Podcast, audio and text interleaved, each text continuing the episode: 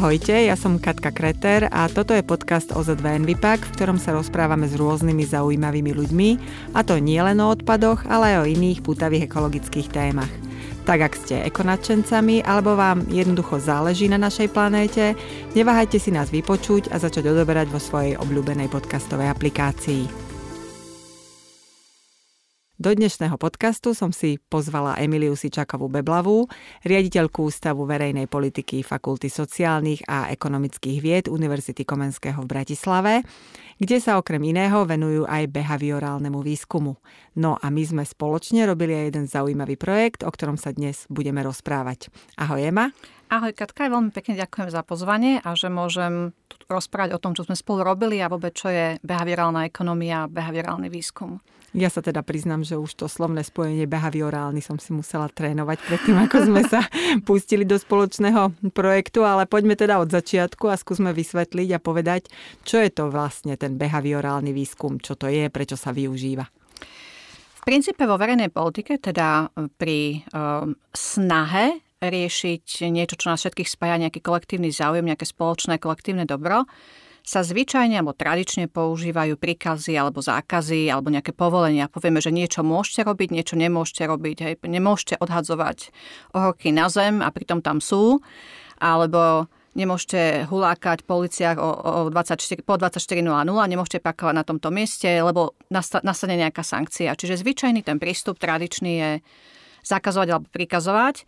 Otázka je, ako je účinný, do akej miery naozaj ľudia žijúci v nejakej spoločnosti to aj dodržiavajú a aké percento dodržiava alebo nie tie príkazy a povolenia alebo zákazy. No a práve preto sa snažíme pri verejnej politike používať aj niečo, čomu hovoríme postrčenie, teda zvýšiť čas ľudí, ktorí nejaké e, správanie dodržiavajú alebo nejaké správanie nerobia, ktoré si neželáme ako, ako spoločnosť, aby bolo robené.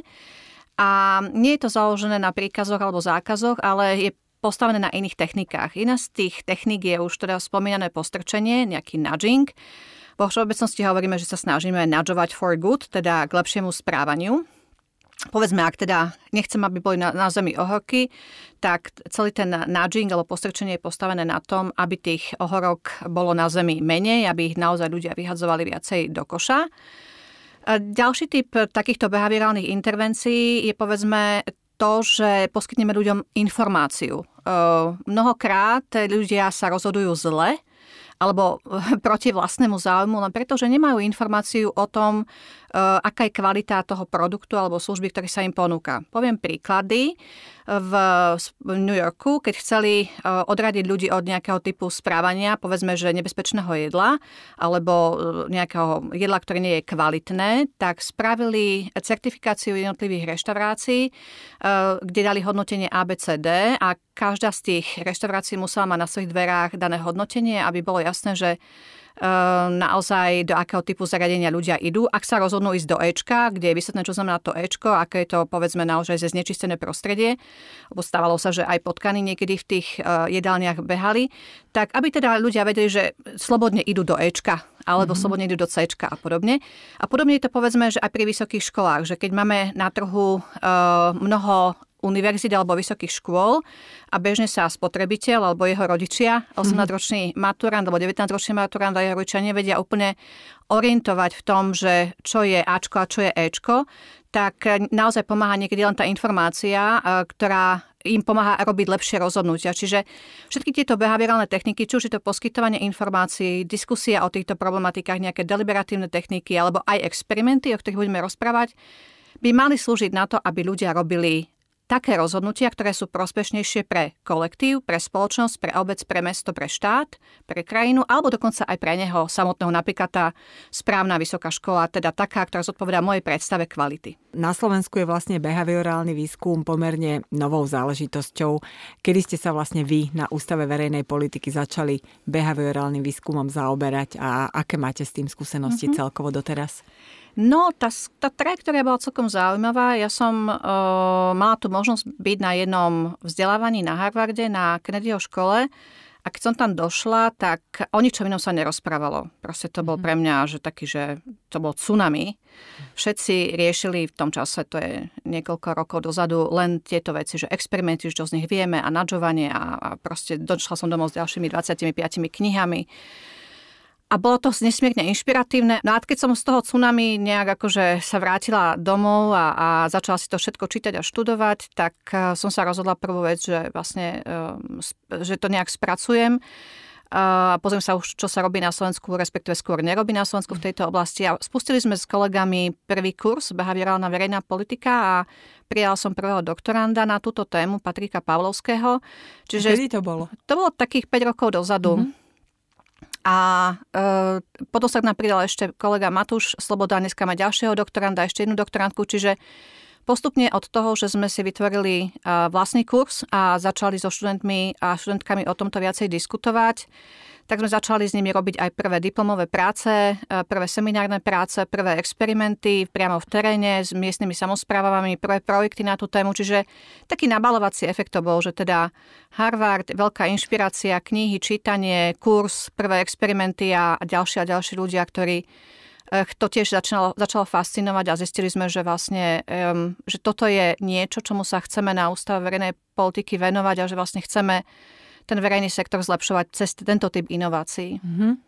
A aký je vlastne predpoklad na ľudí, ktorí sa takémuto niečomu venujú? Psychológia, sociológia alebo niečo podobné? Asi to nie je chemický inžinier, ktorý začne pracovať s týmito technikami.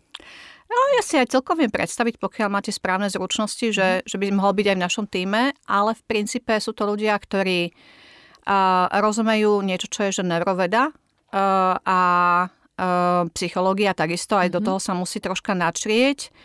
Zároveň veľmi dobrá je antropológia a sociológia. Je to taká naozaj veľmi prierezová oblasť.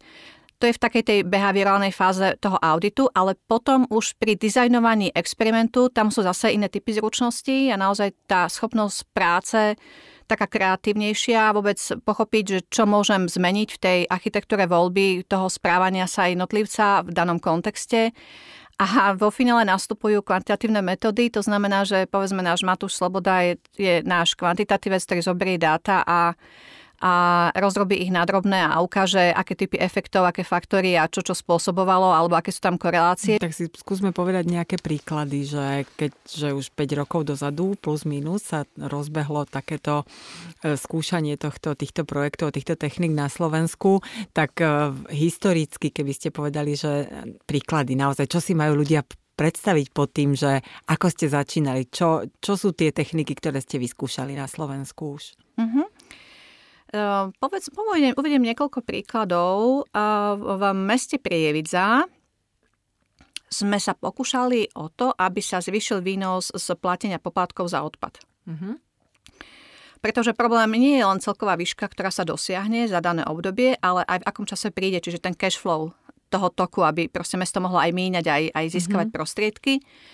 Čiže uh, my sme sa pokúsili zvyšiť cash flow uh, a to tým, že keď sa posielali pripomienky za, na, na nezapl- za nezaplatenie, tak sme rámcovali tú komunikáciu tak, aby sme motivovali ľudí k, uh, k tomu, aby to zaplatili. Jednak sme zjednodušovali ten, tú pripomienku, lebo každý z nás si predstaví tú pripomienku ako súbor paragrafov, ktoré vlastne, on sa na to pozrie a dohodí do koša, lebo tomu nemá šancu porozumieť. A e, už tak len naozaj, že zjednodušenie, že čo platím, platím, prečo platím, ako platím s QR kódom je niečo, čo je na prvý pohľad pre väčšinu z nás rozoznateľné a jednoduché a už len zjednodušovanie tej komunikácie môže spôsobiť vyšší sklon k zaplateniu rýchlemu. Už len zobrať ten QR kód zaplatiť je pre čas z nás naozaj veľmi rýchlou cestou. Čiže zjednodušenie komunikácie a potom vlastne e, e, ten obsah komunikácie, povedzme, že jedna z tých veľmi účinných noriem, ktoré sa zvyčajne používajú, je, a ktorá sa odporúča, je povedzme, že sociálna norma. Keď poviete, že 9 z 10 mm-hmm. vašich susedov to zaplatilo na čas, tak eh, čas z nás na to reaguje a naozaj chce patriť do tej sociálnej skupiny a táto sociálna norma je pre ňu kľúčová a preto aj má väčší sklon k zaplateniu rýchlejšie. Mm-hmm. Potom sme začali robiť aj viaceré environmentálne uh, veci.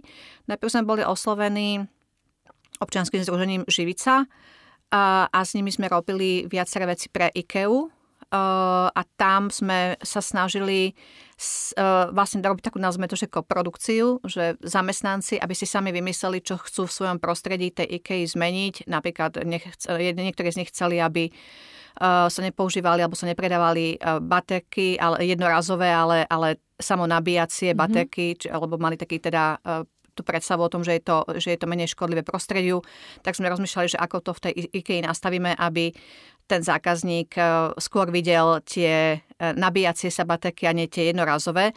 A Jedna naša študentka robila napríklad aktivitu na e, námestí pred železničnou stanicou, kde bolo veľa cigaretových ohorkov a spolu s Mindboxom sme vymysleli taký experiment, kde Uh, sme sa snažili upriamiť pozornosť uh, fajčiarov na to, kde sa nachádzajú koše. Čiže taký štandardný priming, kde sa robia stúpaje a cigaretové uh, ohorky sa nakreslia až zavedú toho uh-huh.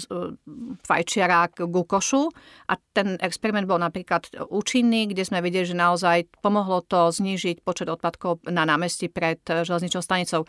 Len tuto treba povedať, že, že Samozrejme, že ak kúpime lacné materiály a dáme na, ten zem, na tú zem obyčajné e, nakreslenie, nejaké lakové, tak do pár mesiacov to je preč.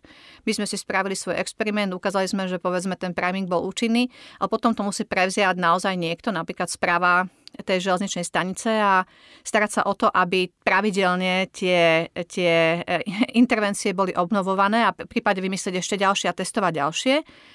A toto je naozaj veľmi ťažké, že my naozaj na Ústave verejnej politiky sme inovátori, e, skúšame veci, vieme ukázať alebo preukázať ich účinnosť alebo neúčinnosť, alebo čo, čo na to mohlo vplývať.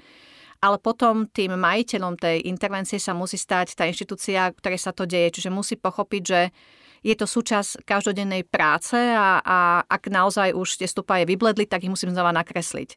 A to sa napríklad na tej železničnej stanici už potom nestalo, že my sme si teda mm-hmm preukázali, že to funguje, ale potom tam, tam chýba často práve ten majiteľ nový, ktorý si povie, že to naozaj chcem a budem s tým pracovať. Takže toto sú možno také príklady toho, čo, čo v tejto oblasti robíme a čo nás, čo nás veľmi zaujíma. No, spomínala si aj priming, aj nudging a z takého celého ducha tých intervencií a technik, ktoré si spomínala, sa musím opýtať takú otázku, že je toto ešte vlastne etické poštuchnutie? Nie je to vlastne manipulácia tých ľudí? Určite je to manipulácia a preto sa používa ten pojem nudging for good, Mm-hmm. To mhm. znamená, že priznávame, že, že sa snažíme tých ľudí nasmerovať na vybraný typ správania Veľa sa dneska v tej akademickej obci experimentálnej diskutuje o transparentnosti nudgingu, poštuchnutia, kde uh, jedna z tých silných odporúčaní uh, je pochopiteľné to, aby sa ten nudging priznal.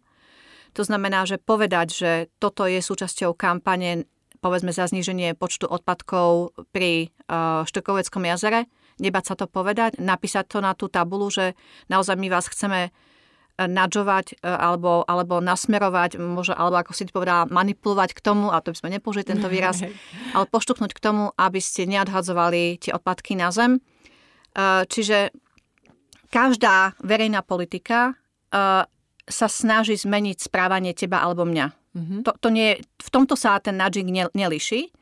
Ten nudging sa liší len v tom, že, ne, že nevždy ho priznáme mm-hmm. a preto to hnutie v tejto oblasti je veľmi silné a hovorí o transparentnosti nudgingu a teda povedať, že áno, na námestí Svetej Rozálie je 62 košov a sú tu teraz preto, alebo na nich upozorňujeme preto, lebo chceme, aby aby ľudia vyhadzovali tie odpadky do košov, aj to súčasť kampane za čisté námestie. Myslím si, že každý, kto by teraz uh, bol na tom námestí, by chcel, aby to námestie bolo čisté a rád sa k tomu pripojí, čiže Čiže verím, že väčšina ľudí teda by nemala s tým, že ho nadžujeme k dobru v zmysle čistého námestia nejaké vážnejšie etické výhrady. Druhé riešenie, ktoré sa používa v akademickej obci pri takýchto experimentoch, je etická komisia. To znamená, že zvyčajne existujú také, na takýchto pracoviskách e, vytvorené skupiny ľudí, ktorí predtým, ako sa takýto projekt začne realizovať, predstupí pred etickú komisiu a tá sa pozrie, do akej miery to môže byť z hľadiska etiky problematické a až etická komisia posúdi, či takýto projekt môže alebo nemôže byť realizovaný z hľadiska etiky. Čiže toto sú také dva hlavné prístupy riešenia mm-hmm. týchto etických otázok. Niekedy si ináč, keď sa na to tak pozriem ja z dážnika alebo z vrchu, tak uh, mnohé tie techniky sú také, že netreba byť doktor vied, aby som pochopila, keď mi hovoria, že kôž je dva kroky od teba, nehoď odpadky, nehač odpadky na zem, tak netreba byť nejaký vzdelanec, aby som pochopila, že asi chcú, aby som ano. urobila niečo. Takže niekedy naozaj, že to priznanie je už samotnou tou technikou, ktorá, ktorá ľudí vlastne im napadne z prvej, že aha, tak snažia sa, aby som niečo nerobil alebo niečo robil. Aj keď možno podvedome. Áno, a ja musím ti povedať, že my keď sme robili teraz v spolupráci s vami uh, tie experimenty a ja som raz za čas išla si ich pozrieť, či teda sa nám tiež fyzicky ne, nezničili, alebo či ten dáž vietor ich, e, im nepoškodil, alebo nejakí chuligáni. A stretla som tam ľudí a tí videli, že si to, som si to stále fotila a tak ďalej, tak ma aj zastavovali a jasné, že si to všimli. Uh, to sa nedá niekedy nevšimnúť, lebo je to niečo nové v tom priestore, ak sa tam ľudia hýbu, tak to naozaj vnímajú ale áno, ako vravíš, že videli, že je to robené v súlade s, to, s tým princípom Not for Good, teda že, mm-hmm. že poštuhnutie k tomu, aby tam bolo menej špiny, aby tam bolo krajšie. Samozrejme, že veľká otázka je ten vizuálny smuk, a ako nastaviť mnohé z tých intervencií tak, aby neboli kontraproduktívne a, a, a nezvyš, nevytvárali v ľuďoch emóciu takého, že fúha, zase tuto niečo je a, a kazí to ten priestor, ja tu chcem len, aby v tom paku bolo len zelené a žiadne tablečky. Mm-hmm. Ale myslím, že sme mali v tomto prípade, že vynikajúci tým, ktorý toto veľmi citlivo vnímal a od prvého bodu, keď sme spolu začali pracovať, tak sme riešili aj otázku vizuálneho smogu a toho, aby naozaj e, to bolo v súlade s tým priestorom, kde sme sa hýbali a aby to nevytváralo negatívne emócie, ale skôr opačne. No, takže začali sme síce skôr, skôr, z toho opačného konca, ale tak e, nepredstavili sme vlastne, na čom sme spolu teraz niekoľko mesiacov pracovali. E, bol to behaviorálny projekt a v rámci našej iniciatívy Vezmi si ma, tak my už dlhodobo upozorňujeme na voľne pohodený odpad a sme sa zapájali aj do množstva aktivít, kde sme verejný priestor, či už v mestách, obciach alebo vo voľnej prírode, e, robili čistiace aktivity a čistili tú prírodu od odpadkov, ktoré tam niekto, verím, že zabudol ale, a nie odhodil. Ale uvedomovali sme si, že, že, že nechceme konkurovať jestvujúcim spoločnostiam, firmám, občianským združeniam, ktoré takéto niečo už organizujú a zvolili sme cestu spájania. A po dvoch rokoch vlastne týchto aktivít približne sme si uvedomili, že je to svojím spôsobom sizifovská práca, že niekto vyhadzuje a vyhadzuje a niekto iný po ňom zbiera a zbiera. A či to dokonca nie je niekedy kontraproduktívne, že potom tí ľudia, ktorí vyhadzujú, tak vyhodia znova, lebo si povedia, veď tak to príde a rovnako ako minule, aj teraz to po nás uprace. Tak sme sa vlastne pustili spoločne s vami do toho, čo my voláme prevencia, do technik, ktoré nám pomôžu vlastne zabrániť alebo nasmerovať ľudí k tomu, aby ani neodhodili ten odpad na zem, aby počase už nebolo čo zbierať. A e, spoločne s vami a tiež Behavioral Insight týmom v Londýne sme spustili naozaj podľa mňa jedinečný a prevratný projekt a bol zameraný, ako som už naznačila, e, smerom k prevencii proti voľne pohodenému odpadu. Skús ty, prosím ťa, povedať tak v skratke, lebo ja keď otvorím ústa a začnem o tom projekte rozprávať, ja budem rozprávať strašne dlho a poslucháčov e, verím, že aj uspím. Skús ty tak v skratke povedať, o čo nám išlo a čo sme sa vlastne, čo sme sa vlastne rozhodli urobiť. Uh-huh. No, my sme si vytipovali v podstate tri zóny. Um, dve z nich boli na Štokoveckom jazere a jedna v Ivanke pri Dunaji na námestí Svetej Rozálii, čiže boli to tri zóny. A tam sme sa snažili e, znižiť množstvo odpadu, ktoré sa tam nachádza. A najprv sme museli teda vôbec vedieť, že aké množstvo odpadu sa tam nachádza. Čiže sme merali niečo, čo my hovoríme v naši, našom slangu, že baseliny, čiže tie prvotné hodnoty. Začali sme v júli a niekoľko týždňov sme len merali vôbec hodnoty odpadu. A nielen hodnoty odpadu, ale v rámci toho behaviorálneho auditu, s ktorým nám pomáhali aj naše študentky, sme sa snažili o to, aby sme e, vôbec pochopili, že aký typ odpadu a kto ho vyhadzuje a v akých časoch. Čiže vôbec pochopiť ten rozmer problému z viacerých hľadisk, aby sme vedeli, že aké intervencie potom nastaviť tak, aby, aby ich bolo menej tých, tých e, jednotlivých typov odpadu. A v princípe ten najväčší problém v rámci zóny 1 a zóny 2 Štrkoveckého jazera boli ohorky. Podobne ako sme to mali aj pri tej železničnej stanici alebo na Račianskom myte ešte predtým.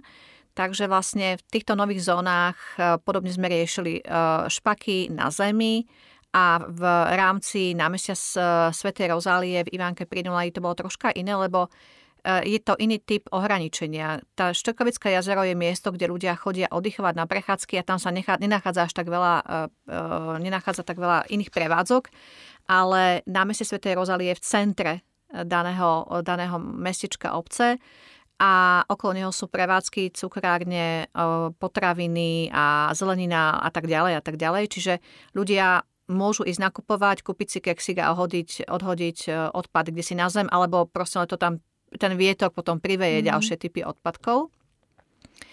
Čiže uh, ten typ odpadov na mesti Svetej Rozalie bol rôznorodejší ako v prípade zóny 1 zóny 2 na Štekoveckom jazere. No a keď sme teda zmerali ten, tie jednotlivé rozmery toho problému, aj teda aké typy odpadkov, ako frekventovania, kto ich vyhadzuje a podobne, tak sme sa zamýšľali nad tým, že čo môžeme spraviť, aby sme znížili ten počet odpadkov a aby sme, naozaj veľmi nevyrušili ten priestor, v ktorom sa nachádzame s tými naozaj nejakou silnou vizualizáciou.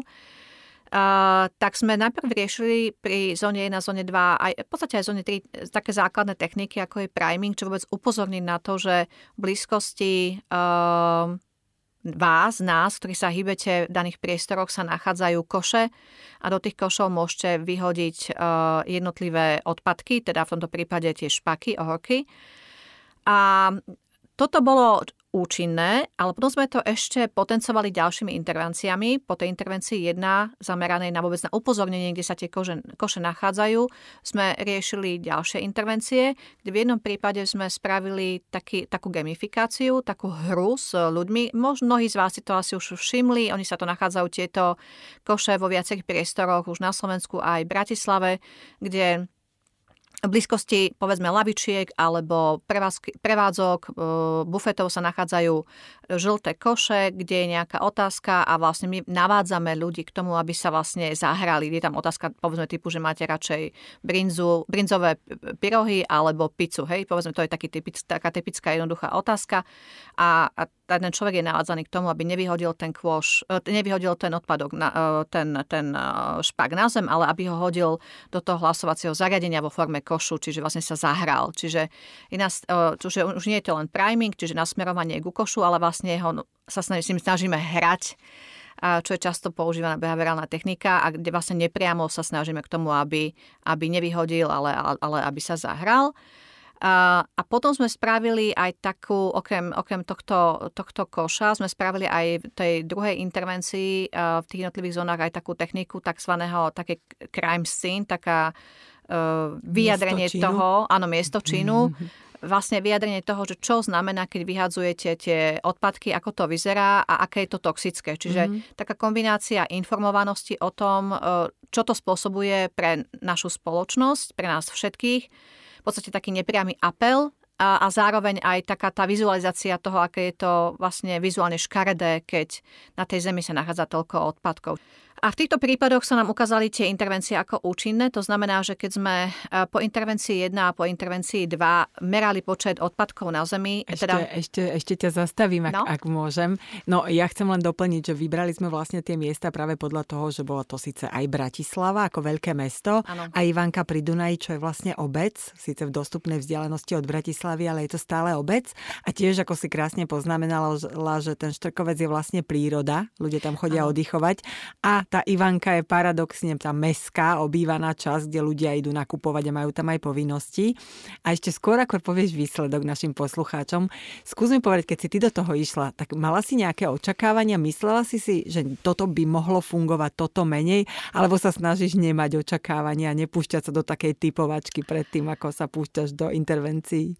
Vieš čo, u nás tento výskum viedol primárne náš doktorant Arciom Klunin a to bolo super, lebo on čo spravil je, že okrem teda iného je, že spravili sme si taký poctivý rešerš, že a kde v iných krajinách tieto typy problémov riešili a čo boli tie intervencie. Čiže mali sme predstavu asi v akých kontextoch táto intervencia môže alebo nemôže fungovať, ale viacero sme si z nich už predtým otestovali. Čiže nám bolo jasné, že, že, že mnoho z tých vecí je účinné v kontextu nepandémie. Mm-hmm. My sme sa zrazu dostali do situácie, kde uh, sme nevedeli, aká veľká pandémia bude pred nami, že, že nevedeli sme úplne povedať v tom júni, že v auguste na všetkých nezavrú, alebo v septembri na všetkých nezavrú a znova nič nezmeráme, lebo lebo sme, proste nedá sa to porovnávať. No jasné, úplne iné úplne sa ľudia iné, iné správajú časy, v no. lete, keď nie sú žiadne reštrikcie, ako v nejakom oktobri, novembri, keď naozaj by bol zákaz vychádzania pomaly, hej, tak ľudia ano. sa správajú inak, inak sa boja vplýva na nich aj počasie možno. Inak. A aj to sme merali.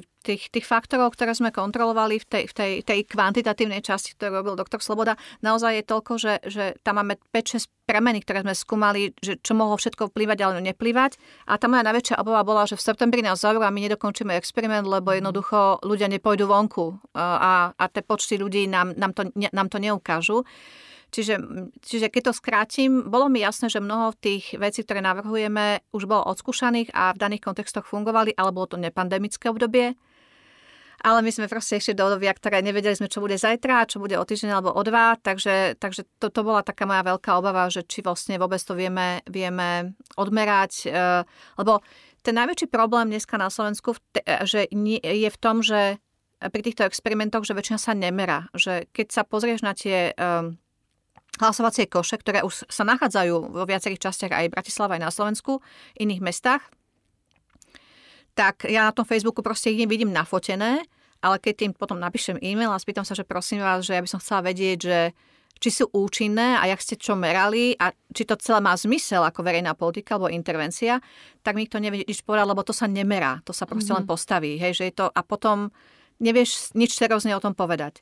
A my sme teda na rozdiel od týchto takých, by som povedala, že neúplných experimentov chceli spraviť taký, že povieme tie čísla a povieme, koľko sa zmenilo alebo nezmenilo a teda či to bolo účinné alebo nebolo. Skús povedať, že čo teda fungovalo z tých techník, ktoré sa robili a e, ktoré, ktoré veci boli až na dočakávanie úspešné a možno ktoré naopak e, pokrivkávali, že, že tu sme čakali, že to bude mať väčší efekt a možno nemalo. Uh-huh.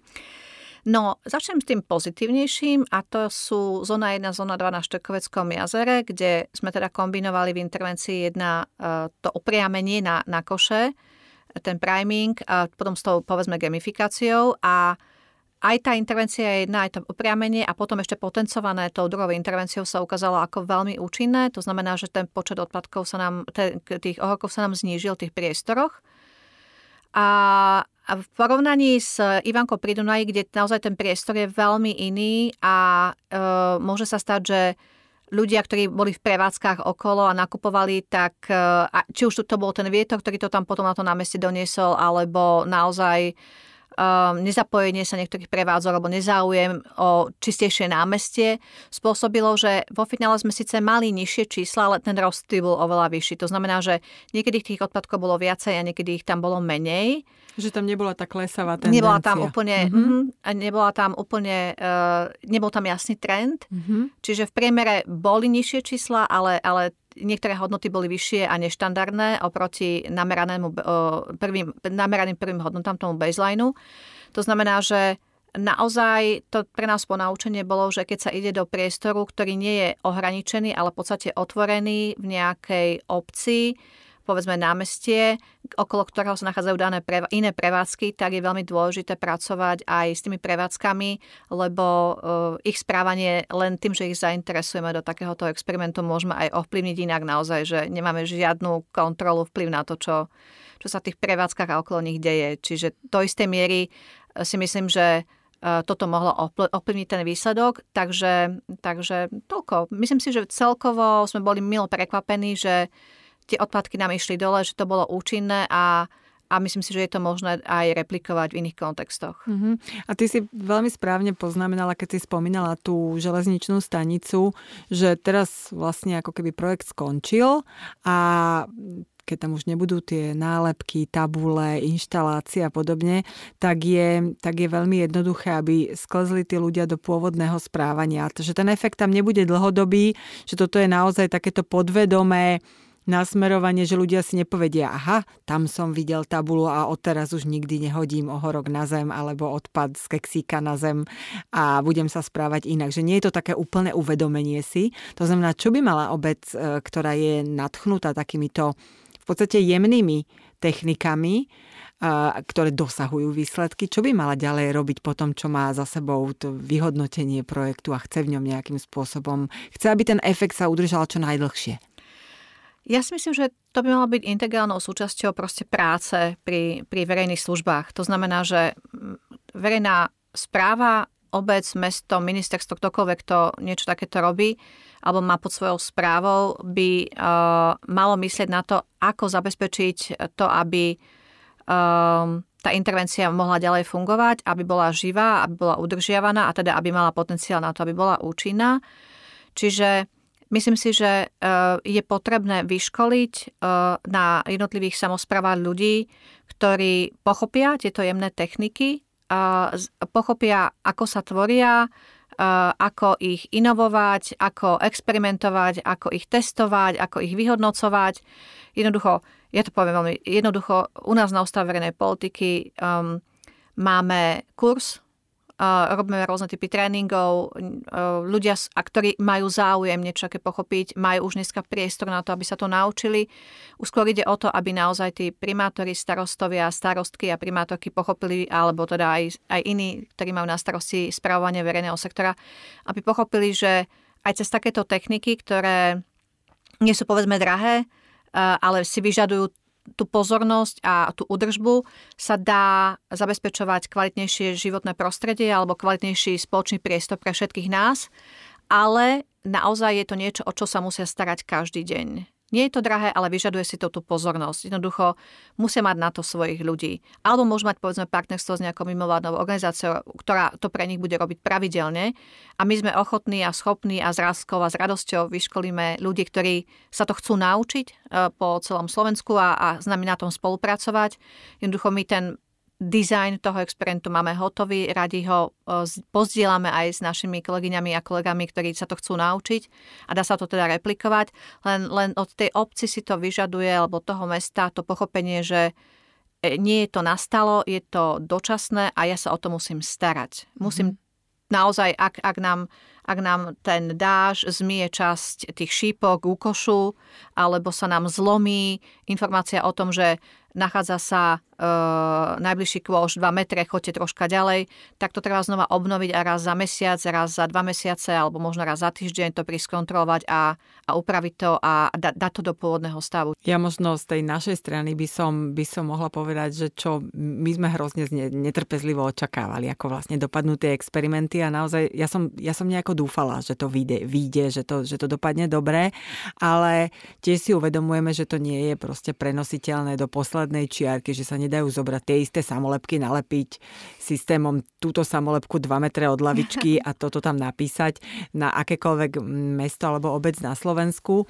Takže my vlastne v Envipaku teraz plánujeme do budúcnosti minimálne spoločne s vami urobiť taký taký návod alebo taký to-do list pre takých tých nadšených mm, zástupcov obcí a miest, ktorí by sa chceli do toho pustiť, aby vedeli, s čím majú počítať, e, čo všetko sa dá urobiť, akým spôsobom vlastne postupovať, keby sa, keby sa s tým chceli e, minimálne, no ja to poviem tiež tak gamifikačne pohrať v rámci svojej obce a vyskúšať si to a chceli by so svojimi obyvateľmi pracovať takouto jemnou a pritom podľa mňa veľmi láskavou cestou. Uh-huh. A mm, neskôr samozrejme Tiež sme pripravení urobiť spoločne ten, ten nejaký seminár alebo semináre pre tých, ktorí naozaj nechcú mať len odškrtnuté poličko, že vyskúšali sme, ale ak budú zo strany obcí nadšení ľudia, ktorí budú vedieť, že chceme sa tomu venovať, chceme tomu obetovať aj tú energiu a čas, tak im veľmi radi sprostredkujeme aj tú možnosť naučiť sa to. A keďže my to nevieme, tak sme veľmi radi, že, že t- tieto možnosti máme, máme vo vás a vo vašom ústave. A toto je také, taký prísľub z našej strany do budúcnosti, ale predsa len ja som, ja som nad tým teraz rozmýšľala tak uh, že celý čas sa bavíme o Štrkoveckom jazere, ktoré je v Bratislave, o Ivánke, ktorá je tiež vlastne obec. Majú takéto techniky vôbec význam národnom parku, v nejakej voľnej prírode, tam si celkom neviem predstaviť samolepky a tabulky so šípkami. Určite existujú podľa môjho názoru aj techniky toho, ako znižiť množstvo odpadov v národných parkoch. Keby sme mali túlov, tak by sme sa na to pozreli a hľadali naozaj skôr také informačné techniky.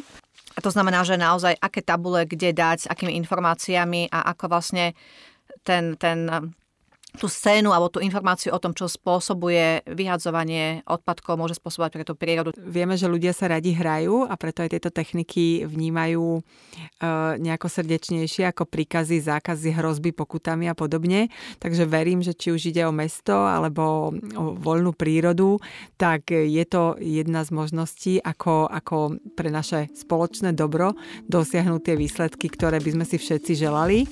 Ja, Ema, veľmi pekne ďakujem za rozhovor a ďakujem aj vám, že ste nás počúvali. Ak sa vám náš podcast páči, budeme radi, keď si nás vypočujete aj na budúce, prípadne nás začnete odoberať aj na Spotify či inej podcastovej platforme, aby vám neunikli všetky ďalšie epizódy.